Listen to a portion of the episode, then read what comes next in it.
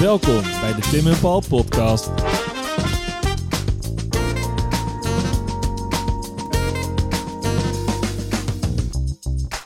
Goedemorgen Paul. Hallo. Goedemorgen. Hey. Eh, Paul, ik ga gewoon beginnen. Tuurlijk. Ehm, jij weet dat ik in het weekend graag een rondje mag fietsen. Ja, Op de racefiets. Ja.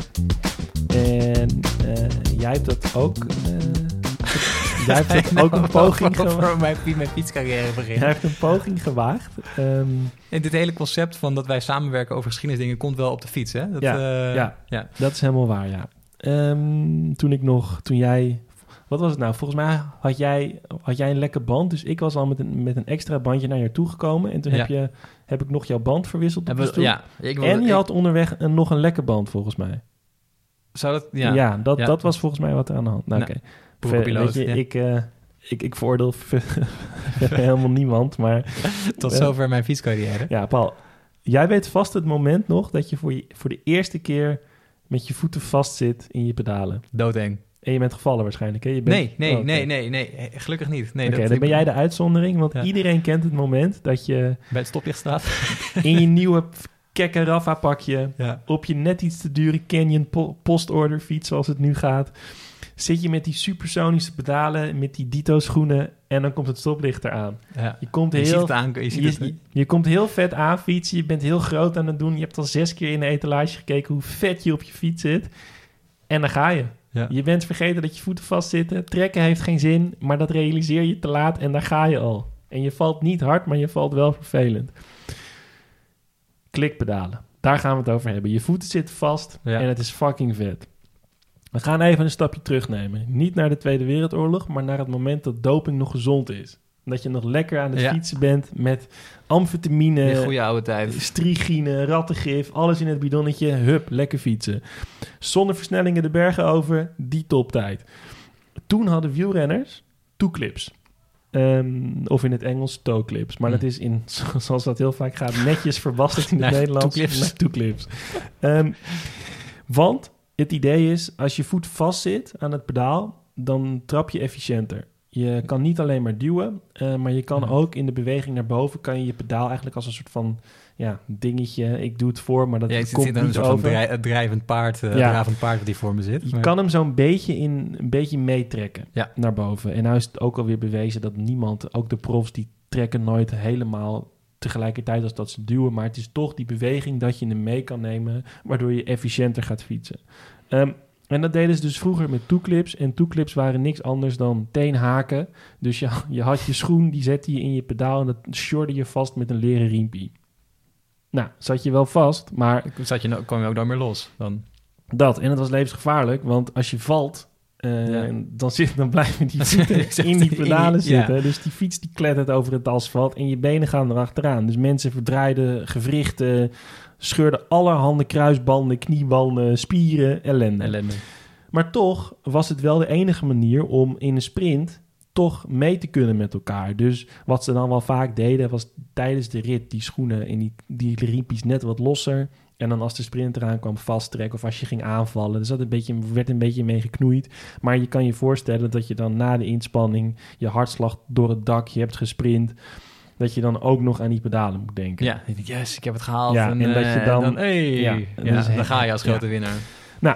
Ehm, daarom probeert men daar iets op te verzinnen. Ehm, en nou is het ook wel een leuk detail. Er wordt altijd dan gekeken naar de firma Look uit Frankrijk. Daar komen we zo op. Maar we gaan nu eerst naar een van mijn favoriete Italiaanse merken. Het is niet Campagnolo, zoals mijn, in, mijn vrienden zouden denken. Nee, het is Sinelli. Hm. Een van de allervetste, doch duurste merken. ehm, met allemaal hele rare dingetjes altijd. Waaronder hun, hun M71 pedaal uit 1970. Dat was eigenlijk... Klassieker. Echt, nee, serieus, Ja. klassieker. Het is nu ook op de vintage markt niet meer te krijgen. Highly sought after, zoals ze op het internet zeggen. Ehm, het idee was wel revolutionair, want ze hadden geen clip meer en geen leren bandje, maar er zat op de schoen een soort van plaatje. Die schoof je eigenlijk in je pedaal. En dan met een soort van, denk aan zo'n zo'n haarspeld van je vriendin of je zus. Daarmee zat dat, zat dat vast. Dat was de borg, dus je moest hem erin schuiven. Dat was al, al even zoeken. Hm. Eh, maar vervolgens eh, moest je hem losmaken met dat clippy. Dus is dat, lastig. dat is nooit echt een succes. Nee, het is best moeilijk. Ja, en het is natuurlijk gewoon even onhandig. Want als je valt, heb je nooit meer tijd om het te doen. Nee, de tegenwoordigheid van geest. Oh ja, ik moet even dit... Dus nee. eigenlijk schieten we daar, schieten we daar Ja. helemaal niks mee op. Maar Sinelli was dus wel in 1970 een van de allereerste die dat toeclip-idee eigenlijk bij de kladden greep en ging kijken hoe kunnen we dat nou verbeteren. Ehm, dan maken we wel het sprongetje naar het Franse merk Look. En jij hebt het in een eerdere eh, aflevering van de isolatietapes al gehad over skiën en snowboarden. Look was in principe vanaf het begin ook een merk wat zich toe, ja, richtte op skiën en met name op Ja. skibindingen. Ja, En daar voel je hem ja, aankomen. ik weet het. Ehm, ze hadden dat principe van die skibinding, eh namen zij en gingen ze daar verder op werken. Want wat daar handig aan is, als je naar beneden klettert, dan gaan die dingen open. Want eh, bij skiën is het ook heel vervelend als je, Als je blijft hangen in je... van, van een berg af zo de en dat dan je voet nog vast zit. Ja, En die dingen gaan heen en weer kletteren. Nou, dan gaan ook al je kruisbanden ja kapot. alles gaat eraf. Alle- ja. dus Ja. dat principe en die, ja, hoe zeg je dat? Tegenwoordigheid van geest probeerden ze toe te passen op dat fietspedaal. Ehm, en wat deden, ze hadden dat zel- dezelfde elementen als eh, bij Sinelli. En daarom moeten we ook echt Sinelli noemen in deze ontwikkeling. Er was een deel wat aan je schoen zat en er was een pedaal. En het was weer zo dat dat stukje aan je, aan je schoen in je pedaal ging. Maar wat zo tof was aan dat lookpedaal, is dat je eigenlijk met dat stukje in je, ehm, in je, in je schoen duw je het pedaal open, waarna er een, een soort, soort veer hem grijpt. Dus een veer grijpt eigenlijk jouw schoen in zijn pedaal en daardoor Ja. zit je vast. Oké, ja. Maar je kunt je voorstellen, ehm, nee, ik, ik moet het goed zeggen. Je kon vervolgens eruit komen, dat is nog steeds zo, door je voet een kwartslag te draaien. Zijwaarts, toch? Ja. ja. En, ja, en dan springt dat pedaal eigenlijk open. En dat is volgens mij niet het principe van een, een skibinding, maar er zitten wel een aantal elementen in die Nee, overeenkomen. met skibinding moet je, als je hem open wil krijgen, dan ding op aan de achterkant erop Ja. gooien. En als je heel hard op je muil gaat, dan eh, zitten er twee van die pinnetjes aan de zijkant. Die dan... eh, eh, Ja, nou dan, dan is het dus revolutionairder dat ze dus dat principe bedacht hebben van die zijwaartse beweging. En dat is nog steeds in alle klikpedalen hoe, hoe je eruit komt. En daarmee ga je er dus ook uit als je valt. Daardoor Ja. schiet hij op dat moment ook open. als, En- je, ja, als je naar beneden gaat, dan... Ja, ja dus zeg maar, als, je, als, je, als je een gekke beweging maakt met dat pedaal, dan, dan schiet hij automatisch open. En dat is de grote winst op dat moment. Dus geen verbrijzelde knieën meer, geen kapotte spieren. Ehm, dus je zou denken, what's not to like? Ja. Weet je, waarom, dit- ja, dit is waarom zou je dit niet, eh, niet vet vinden? Nou, dan moet je de wielenwereld leren kennen. Conservatief. Ons, nou ja, je zegt het, het is nog, het is nog erger. Dit ding ehm, werd in 1984 geïntroduceerd. Het werd notabene in samenwerking met een, een wielrenner gemaakt, Bernard Hinault. Ja, die, die, die ken ik zelfs. Ja. ja. Er gebeurde niks mee. Het was gewoon niet zo vet. Bernard Hinault, ja, en ja, oké, ik moet het e- even goed vertellen. Het, het bleef stil rond, rond eh, de klikpedalen. En het is ook te flauw om te zeggen dat het alleen maar door die, door die eh, ouderwetse wielerwereld kwam, want ze waren wel echt zwaarder. Ze waren Ja. een aantal gram zwaarder, volgens mij iets van ho- 100 gram per pedaal of zo. Veel lomper. Het was een stuk plastic wat aan je fiets hing. En wielrenners zijn ook een beetje mannetjes waar het gaat om hoe dingen eruit zien. Ja. Het was lelijk op je fiets. En dan moet je ook denken, de tegenhanger was op dat moment het Campagnolo toeklippedaal of van Shimano. En dat was rank, dat was mooi, dat was elegant. En Ja. dit waren gewoon grote stukken plastic die aan je fiets hingen.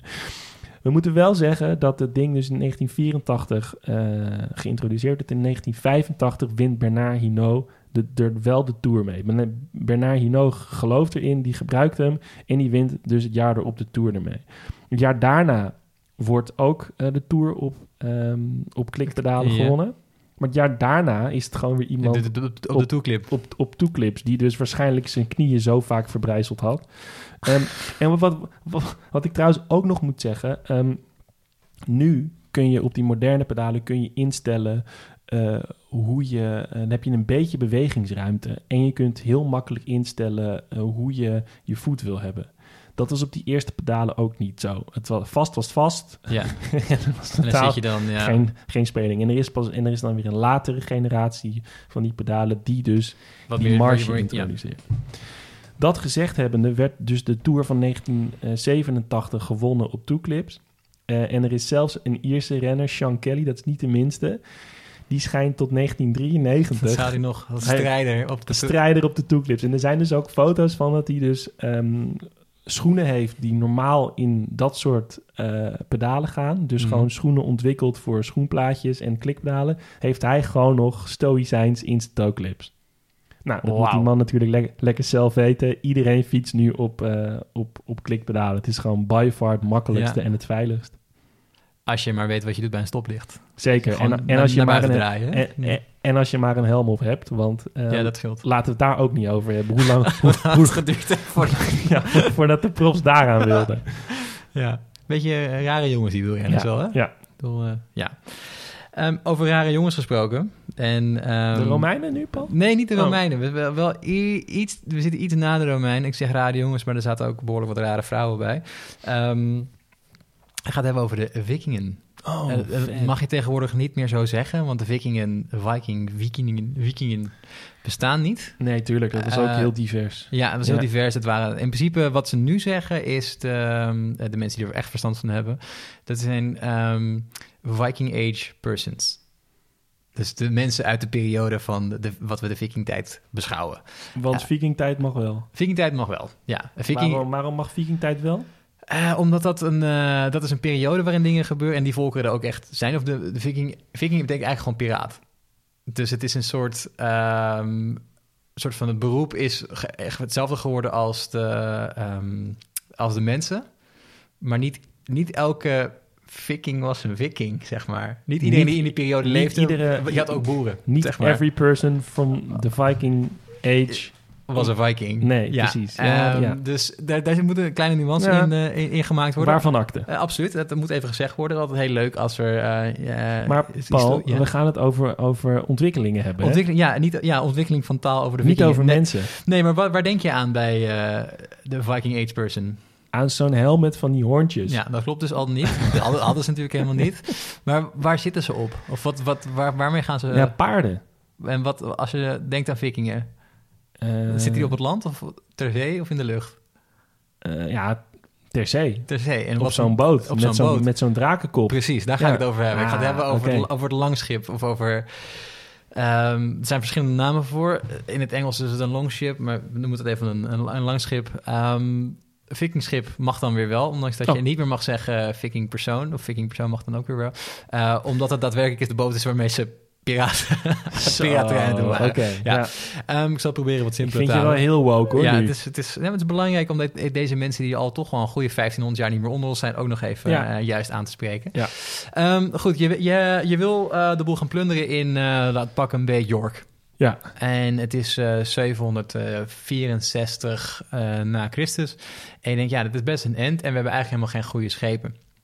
Dus eh, laten we wat gaan bouwen. En die, die ontwikkeling is natuurlijk, zoals je ook al weet, scheepsbouwontwikkelingen gaan vaak wel langzaam. En het hoort erin stoten. er hoort en stoten en er zijn heel veel niches waar je in moet, eh, in moet duiken. Het leuke van een, van een vikingschip is dat het heel erg ehm, multi-inzetbaar is. Want je kan, er, je kan er van alles mee doen. Ze zijn eh, behoorlijk groot. Er, passen wat mensen op. Eh, Ja. 30 à 70, eh 30 à 70 mensen. Ehm, ze zijn snel. En ze zijn ook heel erg licht. En dat is heel erg handig. Want wat, wat kan je met een licht schip doen? Eh, je hebt minder diepgang. Dus je kan Rivieren. rivieren op. Je kan eh, toeslaan op plaatsen waar mensen totaal niet verwachten dat daar eh, andere Want- mensen per schip aankomen. Want nog even, ja, voortstuwing klink- klinkt gek, maar het was een zeilschip met, met roeiopties. Roeiers, roeiers en zeilers. Ja. Roeiers en een zeil eigenlijk. Ja. Dus over het algemeen werd er wel ge- gekozen om te roeien. En maar op de lange afstanden werd er eh, het zeil wel, eh, wel gebruikt. Ja. Ja. En het idee is, en dat er is ge- geen archeologisch bewijs van dat er zeilen waren op die schepen. Want de zeilen zijn nooit, nooit gevonden. Maar wij hebben wel ander bewijs, namelijk op het prachtige tapijt van Bayeux Kijk, zijn weer schepen te zien eh, ja. met vierkante zeilen. En dat zijn dan de, de, die daarbij horen. ja. Interessant is, daar komen we misschien zo nog even op, over de scheepsbouw van deze dingen. Ze zijn dus heel licht en ze zijn lang en ze zijn min of meer, de voor- en achterkant zijn min of meer gelijk. En dat is heel handig, want als jij door eh, het noordelijke ehm, Atlantische Oceaan aan het varen bent. Je hebt allemaal, eh, je hebt in de eerdere aflevering heb jij de, de Titanic genoemd. Eh ijsschotsen zijn natuurlijk een probleem. Maar als de voor- en achterkant van je schip hetzelfde is... en je bent met roeiers aan het werken... Dan kan je gewoon uitparkeren. achteruit. Ja. Ja. dan ga je gewoon achteruit. Dan heb je er niks meer mee te maken. Kijk, ja. Dus dat is super slim natuurlijk. Ehm, ja, ze zijn, ze zijn redelijk rap. Je ongeveer eh, eh, tien, eh, tien knopen per... eh, ehm, wat is het? Ja, ze varen met tien, tien knopen. Ehm, en ze zijn, ja, ze zijn heel makkelijk op het strand ook te trekken. En je kan ermee klunen. Dus mocht je nou op een doorwaadbaar of een, een lastige plaats komen, dan Ja. kan je gewoon het ding, want je bent toch met 80 van die, eh, van die gasten, Woeste eh, kerels. woeste kerels, zonder eh, hoorn op een helm. Maar dan kan je dat ding optillen en dan kan je gewoon naar een ander stukje Ja. water om daar de boel te gaan terroriseren. Dus dat, dat is behoorlijk lang ook goed gegaan. En ze zijn echt overal nergens toe gegaan op die schepen. Ehm, noem de, ehm, de kust van de Middellandse Zee. Ze zijn in Rusland terechtgekomen. Ze zijn in Constantinopel terechtgekomen. Maar met name natuurlijk de grote problemen met en, de schepen. en Noord-Amerika, toch? Ja, Noord-Amerika. Grote problemen van de schepen, of van, de, van, de, eh, van deze mensen. ehm, Engeland en nou ja, Nederland, België, Frankrijk. Ja. Eh, het is ook niet, niet heel toevallig dat eh, een gedeelte van Frankrijk Normandië heet. Dat is vernoemd naar de, De Normannen. de Noormannen. Ja. Eh, dus Willem de Veroveraar is ook met zo'n boot de slag bij Hastings ingegaan. Ja. Ehm, en wat, ja, wat maakt het nou zo interessant, die, die schepen? Omdat ze zo goed zijn gebouwd, hebben ze een soort van, nou, moet ik even goed zeggen, een kleine 500 jaar lang totale scheepvaart gedomineerd. Ja. En dat komt eigenlijk aan het einde als het kogelschip wordt gebouwd. Ja. En, want dat is namelijk hoger. En dus kunnen die, eh, die vikingen kunnen niet meer makkelijk enteren en de boel overnemen. Dus, Ja. En er zit meer vrachtruimte in. Dat is natuurlijk ook, een, ook een hele belangrijke. Dus, maar tot die tijd is het eigenlijk gewoon het perfecte model van een schip wat je kan eh, want, bouwen. want, want is, er, is er een benedendeks? Of is het gewoon... Nee, het is gewoon echt eh, planken. En ja, er ligt bene- benedendeks als in er is ruimte voor eh, proviant. Ja, Maar er is niet, er zijn geen, wat je soms bijvoorbeeld in de Romeinse tijd zag, dat er twee lagen met roeiers zaten. Of drie Ja, soms. Dat, want, want waar slapen die lui? Gewoon aan dek? Gewoon aan dek. Ja, dus je moet je voor, ja, het was een tentje, werd er dan over gespannen. Dat is trouwens ook schijnt een uitvinding te zijn geweest van deze, deze mensen. Uh, moet je dus voorstellen dat je bij IJsland aan het varen bent en dan ga je slapen. En dan lig je daar onder zo'n tentje Ja, op, op het dek. Het is idioot. Uh, maar ja, goed, het kan dus wel, want ze zijn inderdaad, je noemde net uh, Amerika. Ze zijn er met, met dit soort schepen, zijn ze dus via nou ja, stopmomenten, uh, um, IJsland, Groenland, zijn ze in uh, wat nu Canada is uh, aangekomen. Het waren wow. de eerste Europeanen waarvan we weten ja. dat ze op het um, westelijk halfrond zijn, zijn geweest. Dus dat is een goede 500 jaar voor Columbus daar, daar aankomt. Dus dat is op zich wel interessant. Wat het ook nog vet maakt, is de manier van hun navigeren. Want ze hebben nog, we hebben het eerder gehad over sextanten en, en driehoeksmetingen. En daar hadden geen idee van. Wat ze het wel deden bijvoorbeeld, is kraaien meenemen. Dus je neemt een, een, paar kraaien mee, natuurlijk slimme beesten, en die gaan op zoek naar land. Dus die laat je dan op een gegeven moment laat je die los. En die gaan dan op zoek naar land en dan ga je erachteraan. Wauw. Ja, en dan vind je waarschijnlijk wel iets waardoor je kan overleven en dan kom je wel weer thuis. Uh, en ze hadden ook nog een andere, ze hadden um, een bepaalde manier van met de zon uh, ja. meten. Um, eigenlijk wat, wat een beetje laat, wat we later met de sextant gaan, gaan doen. Maar ook iets en dat is een beetje vreemd, want we weten niet precies wat ze er nou mee deden. Maar dat is een, een, kristal wat ze gebruiken om de zon te zoeken. Als het, je kan voorstellen dat het daar behoorlijk bewolkt is... of gewoon wit is in de lucht vanwege de sneeuw. De zon is, slecht zichtbaar. Uh, dan gebruiken ze zo'n kristal, uh, noemen ze een zonnesteen... En uh, daarmee kunnen ze dan de zon opsporen, want dat kristal versterkt dan de zonnestralen. Dus dan houden ze dat gewoon aan de horizon en dan gaan ze gewoon scannen en dan kijken waar de zon, waar je zeg maar een soort van prisma-effect gaat krijgen uh, aan de andere kant van die zonnesteen. En dan weet je, oh, daar is de, is de zon. En dan kan je daar, dat kan je weer gebruiken om te navigeren bijvoorbeeld. Dus dat is gewoon best wel, uh, best wel. Ja. En het zat allemaal in die, in die scheepvaartontwikkeling van, uh, van, het, van het vikingschip, van de draken. Ik moet zeggen, ja, drakenschip of drakenboot is wat anders. Maar ehm, die koppen, die hebben er ook, die zitten natuurlijk ook op om een beetje te intimideren. Want ze komen ja. eraan. Ja. Weet je wel? En dat ber, berg je maar ja. als de, de Viking Age persons uh, van hun schip afkomen om jouw uh, lokale monnik, uh, of je, hoe heet het? Je, je, la, je lokale kerk even, ja. kloostertje kapot, kapot te komen beslaan. Ja. Of beschaving te brengen, wat ze bijvoorbeeld in Normandië en later ook in Engeland gedaan hebben. Hm. Dat, dat, dat mogen we niet vergeten. mogen we niet vergeten. Dat, ja. Dankjewel. Graag gedaan.